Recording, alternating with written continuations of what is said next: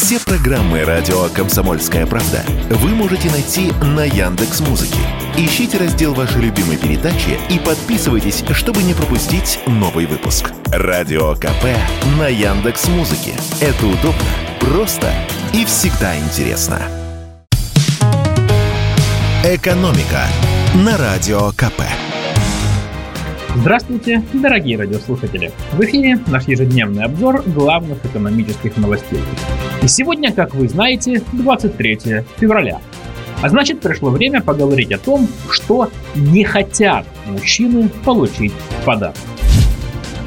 Дорогие дамы, а, возможно, я немного опоздал, но все равно спешу предупредить. Дарите нам что угодно, но только не носки и не тапки. Потому что эти подарки меньше всего обрадуют мужчин. Таковы результаты опроса, который провела «Комсомольская правда» в социальных сетях. Мы задали мужчинам вопрос, какой подарок на 23 февраля вам точно не понравится. И первое место заняли те самые носки с тапками. Их не хотят получить в подарок 28% опрошенных представителей сильного пола. 9% не будут рады кружкам, 7% книгам, блокнотам и ручкам, 6% будут воротить нос от бритвенных наборов, 5% не желают получить алкоголь, даже дорогой, 3% опрошенных не обрадуются парфюму, 2% бытовой технике, еще 2% против того, чтобы им дарили инструменты, и 1% опрошенных не хотят получить в подарок кошельки, ремни и прочие практичные аксессуары. Впрочем, 37% опрошенных мужиков оказались совершенно непривередливыми и признались, что им понравится любой подарок, ведь главное – это внимание. Но наши дамы непреклонны. На 23 февраля каждая пятая из них собирается дарить или носки, или парфюм.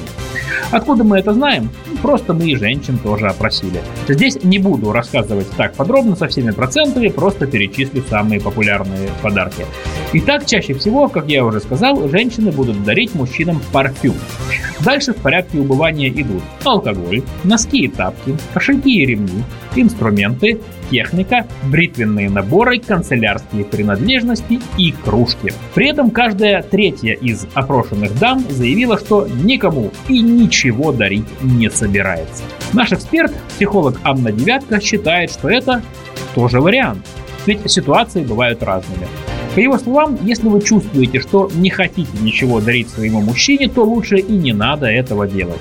А причины бывают всякие. Ну, например, иногда женщина действительно не знает, что подарить, или мужчина постоянно повторяет, что ему ничего не нужно, или уже был опыт неудачных подарков, которые вызвали недовольство.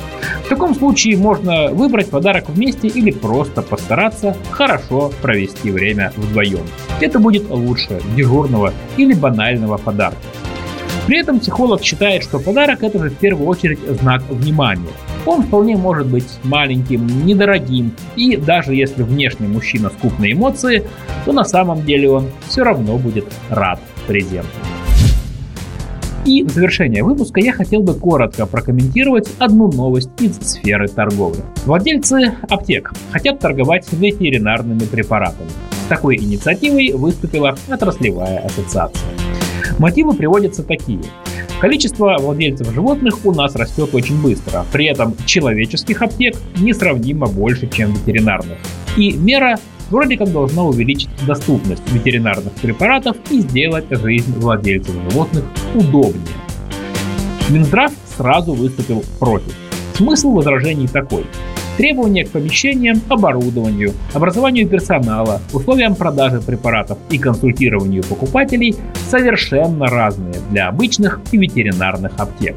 В частности, некоторые ветеринарные препараты нельзя хранить вместе с человеческими лекарствами. Нужны разные помещения.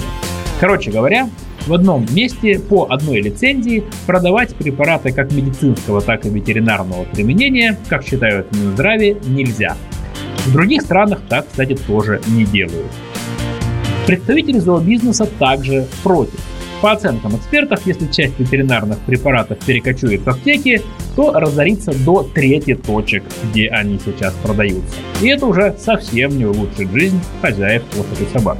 Если рассмотреть на вопрос с точки зрения тех самых владельцев животных, то у инициативы есть как плюсы, так и минусы. Сейчас ветеринарные аптеки, как правило, расположены либо в ветклиниках, либо при зоомагазинах. В обоих случаях это удобно. Конечно, купить вместе с таблетками от головной боли для себя еще и средства от блох для кошки было бы заманчиво, но только как дополнительная возможность, а не в ущерб привычному зоомагазину, который в таком случае рискует разориться. Экономика на радио КП.